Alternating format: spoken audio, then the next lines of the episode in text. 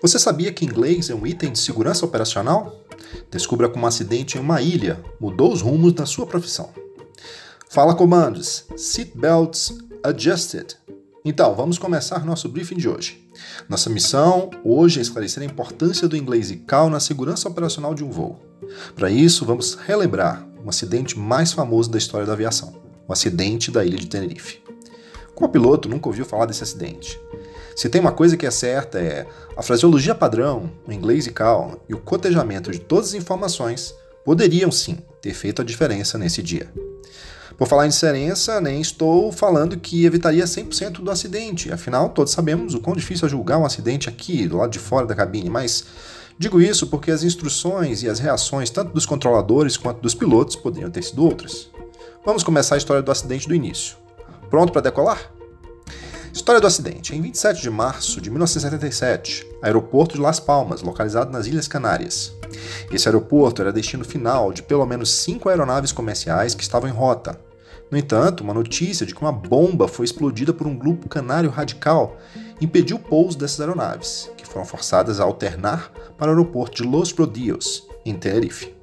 Tenerife é uma ilha menor, tem apenas uma pista e uma faixa lateral para manobras de pouso e decolagem, com menos infraestrutura portuária e com muita propensão a nevoeiros do mar. Ou seja, a situação ficou crítica devido ao fluxo inesperado de aeronaves, pois além de os funcionários locais não estarem acostumados com tanto fluxo, a fonia ficou congestionada.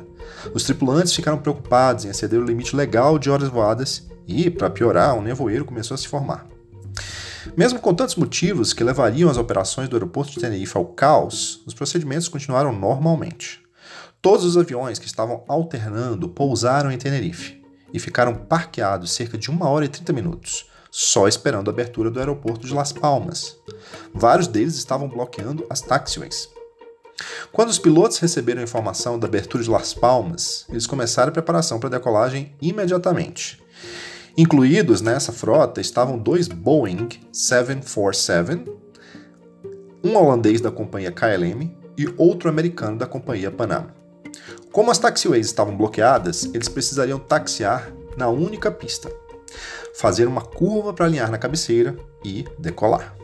O avião da KLM, tripulado pelo comandante Jacob von Zanten, avisou que sairia primeiro, afinal estava estacionado na frente, estava com pressa de chegar ao destino, para a tripulação não exceder o limite legal de horas trabalhadas. Assim, ele fez a coordenação para iniciar táxi com a torre de controle, que respondeu: Ok, aguarde nossa próxima chamada. Enquanto o controlador da torre respondia, o comandante Victor Groups começou a falar: Ainda estamos no solo, interrompendo a transmissão da torre logo no começo. Em vez de sair no rádio a transmissão completa, ok, aguarde nossa próxima chamada, saiu apenas ok. A partir daí, conseguimos imaginar o problema que viria depois, certo? Mesmo com o mal entendido até então, as duas aeronaves só tinham sido autorizadas a iniciar táxi. Na pressa, o comandante Von Zanten taxiou até a cabeceira e começou a decolagem imediatamente, sem autorização prévia do controle. O copiloto e o engenheiro de voo da KLM tentaram alertar o comandante, que talvez o, avião da Panam ainda estivesse na pista, mas ele não se importou. Para piorar, além de toda a confusão que estava se formando, a essa altura o nevoeiro já estava restringindo bastante a visibilidade. Van Zanten só ficou visual com a aeronave da Panam quando estava a 100 metros de distância. Desesperado, tentou rodar o avião, mas já era tarde demais. O trem de pouso e a barriga do avião da KLM destruiu a parte de cima da fuselagem do avião da Panam. O risco de um incêndio era iminente. Por mais que o comandante Grubbs tivesse tentado dar potência para sair do caminho, ele foi pego de surpresa, e o tempo de reação tanto de Grubbs quanto da máquina foram grandes demais. Nesse momento, Tenerife estava completamente paralisada, tinha acabado de acontecer a colisão na pista entre dois Boeing 747, o maior modelo de avião do mundo. Mais tarde, ainda em choque, descobriram que a catástrofe resultaria em 583 vítimas fatais. Mudando de rota na profissão. O estrago estava feito. E uma coisa era certa: esse acidente mudaria os rumos das formações dos pilotos para sempre. Após a investigação espanhola, a conclusão indiscutível foi: erro de comunicação. O comandante holandês acreditava que a decolagem já estava autorizada. Os investigadores estabeleceram, portanto, que as principais causas do acidente eram confusões na pronúncia do inglês e controladores com má compreensão da língua inglesa. Desde os desdobramentos do acidente de Tenerife. Esta é a exigência da Organização de Aviação Civil Internacional ICAO do entendimento da língua inglesa por parte dos pilotos e dos controladores. Desde 2003, esses profissionais são obrigados a obterem nível operacional em uma prova feita exclusivamente na língua inglesa, ou seja, inglês ICAO 4 ou 5. Escolher um bom professor e um bom curso de inglês e CAL hoje é fundamental para ter aprovação na prova Santos Dumont English Assessment, SDEA. Você já sabe como escolher um bom professor de inglês e CAL? Veja esse checklist de 7 pontos que preparamos para você. Esse nível operacional, CAL 4 ou 5, foi definido por um grupo de estudiosos da aviação, formado por aviadores linguistas, chamado Proficiency Requirements in Common English Study Group, PRISIG. Quem diria que o dia 27 de março de 77 renderia tantas mudanças, não é mesmo? Para ter maior clareza da sucessão de erros que aconteceram em Tenerife, fizemos esse checklist para você. Um checklist léxico do acidente. Vamos lá. Explosão de bomba, em inglês é chamada de unlawful interference. Rotas alternadas é chamada divert. Má comunicação entre o holandês, o americano e o espanhol é chamada de miscommunication. A fonia cheia com bloqueio é chamado de garbled message or blockage. Neblina em excesso é chamado de poor visibility. Comandante Van Zanten ignorando um alerta, isso nos leva ao CRM, Corporate Resource Management.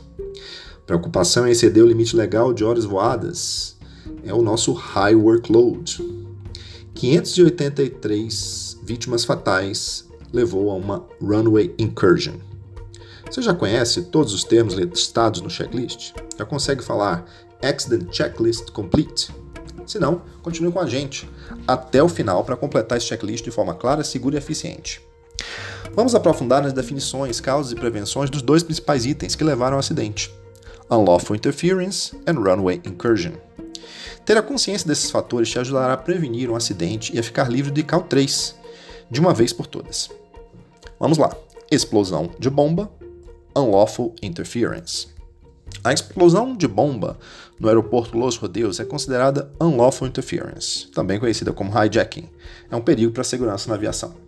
Essas ações ilegais que acontecem dentro de aeronaves ou aeródromos geralmente são planejadas por terroristas. Segundo o anexo 17 da ICAO, unlawful interference inclui apreensão de aeronave, unlawful seizure, destruição de aeronave em serviço, destruction of an aircraft in service, tomada de reféns, hostage taking, intrusão forçada, forcible intrusion, inserção de armas, dispositivos perigosos e materiais criminosos, weapon, hazardous device, material intended for criminal purposes, introduction. Manuseio da aeronave para causar morte, prejuízo ou estrago. Nós dizemos que é use of aircraft leading to death, serious bodily injury, serious damage to property or the environment. Falsas informações, comunicação que causa perigo, communication of false information to jeopardize the safety. Qualquer interferência ilegal ameaça profundamente as operações aéreas. Por isso foram criados métodos de prevenção que são revistos periodicamente, como raio-x, screening process, filmagem e monitoramento, video surveillance and intelligent closed circuit television e treinamento de segurança, security training.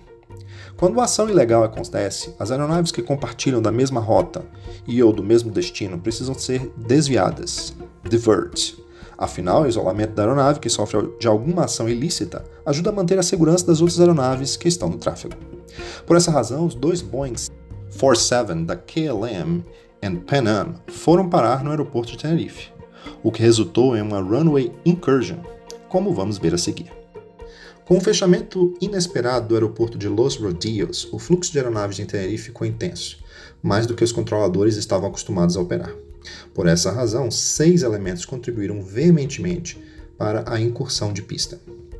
Condições meteorológicas ruins devido a pouca visibilidade, poor weather conditions due to poor visibility, estrutura aeroportuária ineficiente para receber tantas aeronaves, aerodrome design, uso de fraseologia não padrão, use of non-standard phraseology or plain language, sobrecarga da fonia, garbled message, blockage, falta de compreensão e fluência na língua inglesa, lack of fluency in English language, funcionários trabalhando por um longo período sem descanso, em situação atípica, pilot and controllers workload. Lamentavelmente, sabemos que o resultado desse sequenciamento foi a colisão entre as aeronaves. O que mais mudou depois desse acidente foi a ênfase na comunicação a todo momento, a obrigatoriedade de cotejar todas as instruções e o estabelecimento do nível operacional de comunicação na língua inglesa, inglês ICAO 4, English IQ Level 4. Tripulação preparar para pouso. Bem, espero que tenha conseguido aproveitar a nossa missão de hoje. Comando. Vamos ao debriefing? Muito se fala que segurança é a prioridade número um da aviação, mas após os reportes midiáticos de um grande desastre, pouco se divulga sobre a importância da comunicação como item essencial. Só com o checklist do acidente de Tenerife, vimos que cerca de sete fatores seriam evitados se a comunicação na língua inglesa fosse clara, efetiva e operacional. O simples fato de ter uma comunicação em inglês e CAL teria sete chances de quebrar o elo de sucessão de erros que aconteceram no dia 27 de março de 1977. Você que ainda está em dúvida sobre como funciona a prova ICAO, fique atento às nossas publicações e venha conferir o post do dia 17 de janeiro. Te garanto que vai ser o melhor scan flow da prova ideia que você vai fazer. Até lá, você pode conferir as 10 dicas para não travar nos tantos do English Assessment e já solucionar 10 problemas que te fazem cristalizar diante da prova ECAL. Esse post foi lido por Peter Zugaib e escrito por Larissa Monteiro.